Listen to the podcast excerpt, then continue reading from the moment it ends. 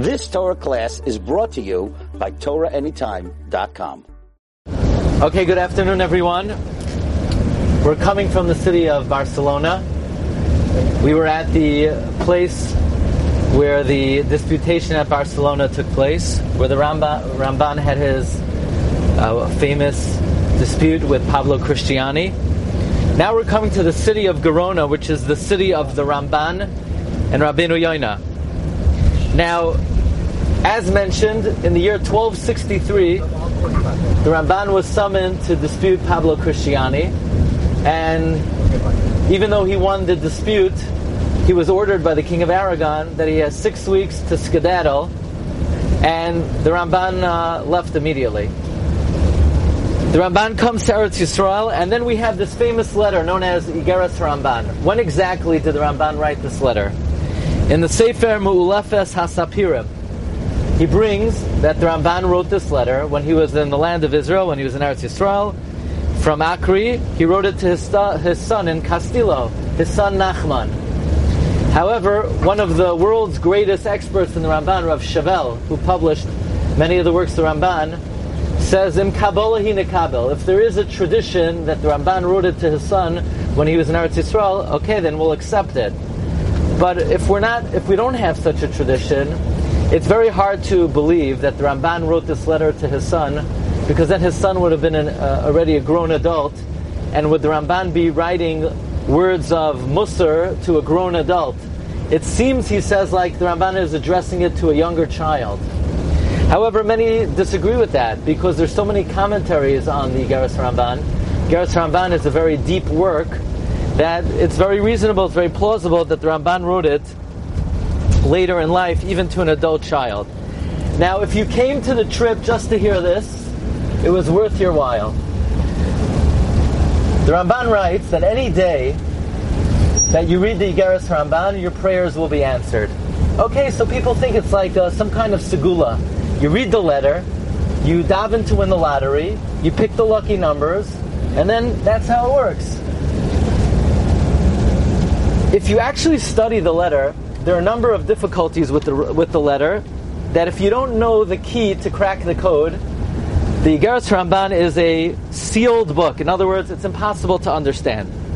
For example, the Igeras Ramban begins with probably the most difficult dictum of all, tisnahig tamid l'daber kol dvarecha benachas. Train yourself to speak all your words benachas, gently.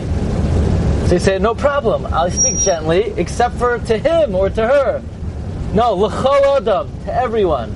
Yeah, but there are exceptions. No, b'choleis, there are no exceptions. There is never a time not to speak gently. Okay, that's how the Ramban begins. A few lines down, the Ramban says, Al Therefore, I will explain to you, Eich tisnaheg b'midas ha'anava. Kol dvarecha yu benachas. Now, unless someone has had temporary amnesia, we got that already. That's how the letter began. Tisnaheg tamid L'daber kol dvarecha Why is Ramban repeating himself? And it's such an obvious question, but if you don't know the answer to this question, then there is absolutely no understanding of Igeras Ramban. Here's the key.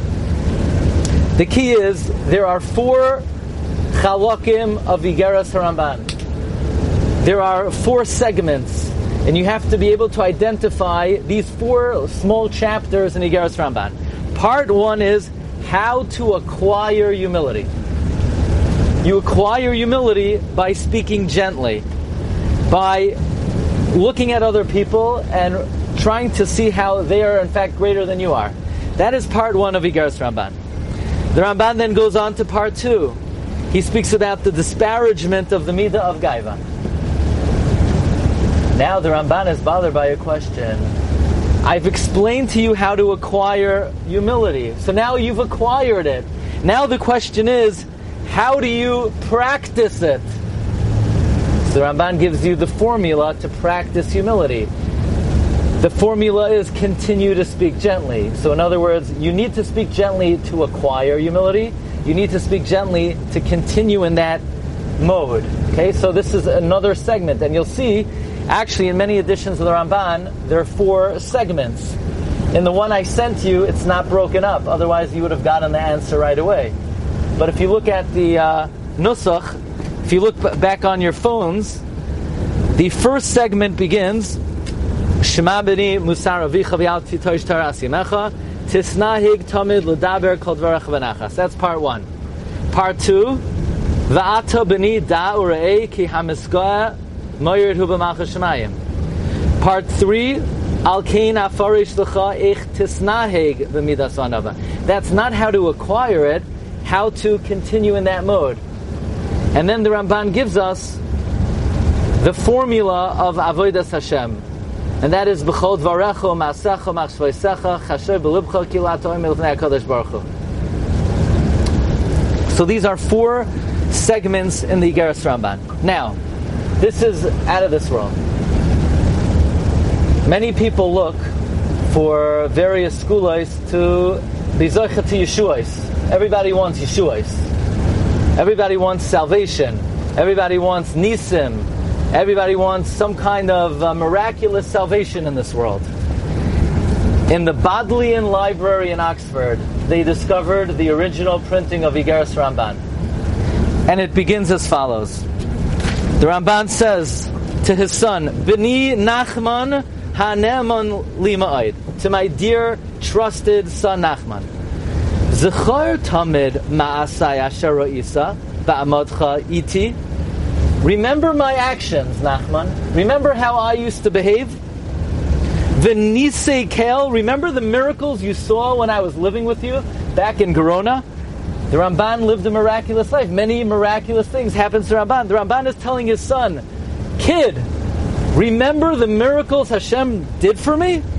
V'nifla oisav, asher hayu imadi, ushmai hagada asher kidesh yadi, bekama nisim asher ro einecha. Nachman, you know, you admit, you've never seen anyone in your life experience miracles like me, your father. You probably want to know, how could you merit having miracles in your life? Nachman,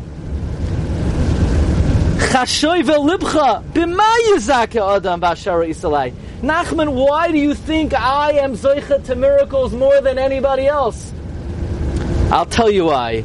Tisnaheg tamid ledaber kol dvarecha benachas. Because I speak gently. So that completely revolutionizes the whole Igeres Ramban. The Igeres Ramban was a message to his son. My dear son, if you want to be zoicha to the miracles that you saw firsthand, that I am zoicha to, I'll tell you why I'm zoicha to that. I'll tell you why Hashem's miracles were always with me. Follow this formula. Tisnaheg ledaber kol dvarecha benachas. Says the Chida. Chida says the holy words of the Ramban pierce the heart, even though they're not applicable in our generation. Why? Says the Ramban, the midah of humility, says the Chida, the midah of humility is no longer relevant in our generation. You know why?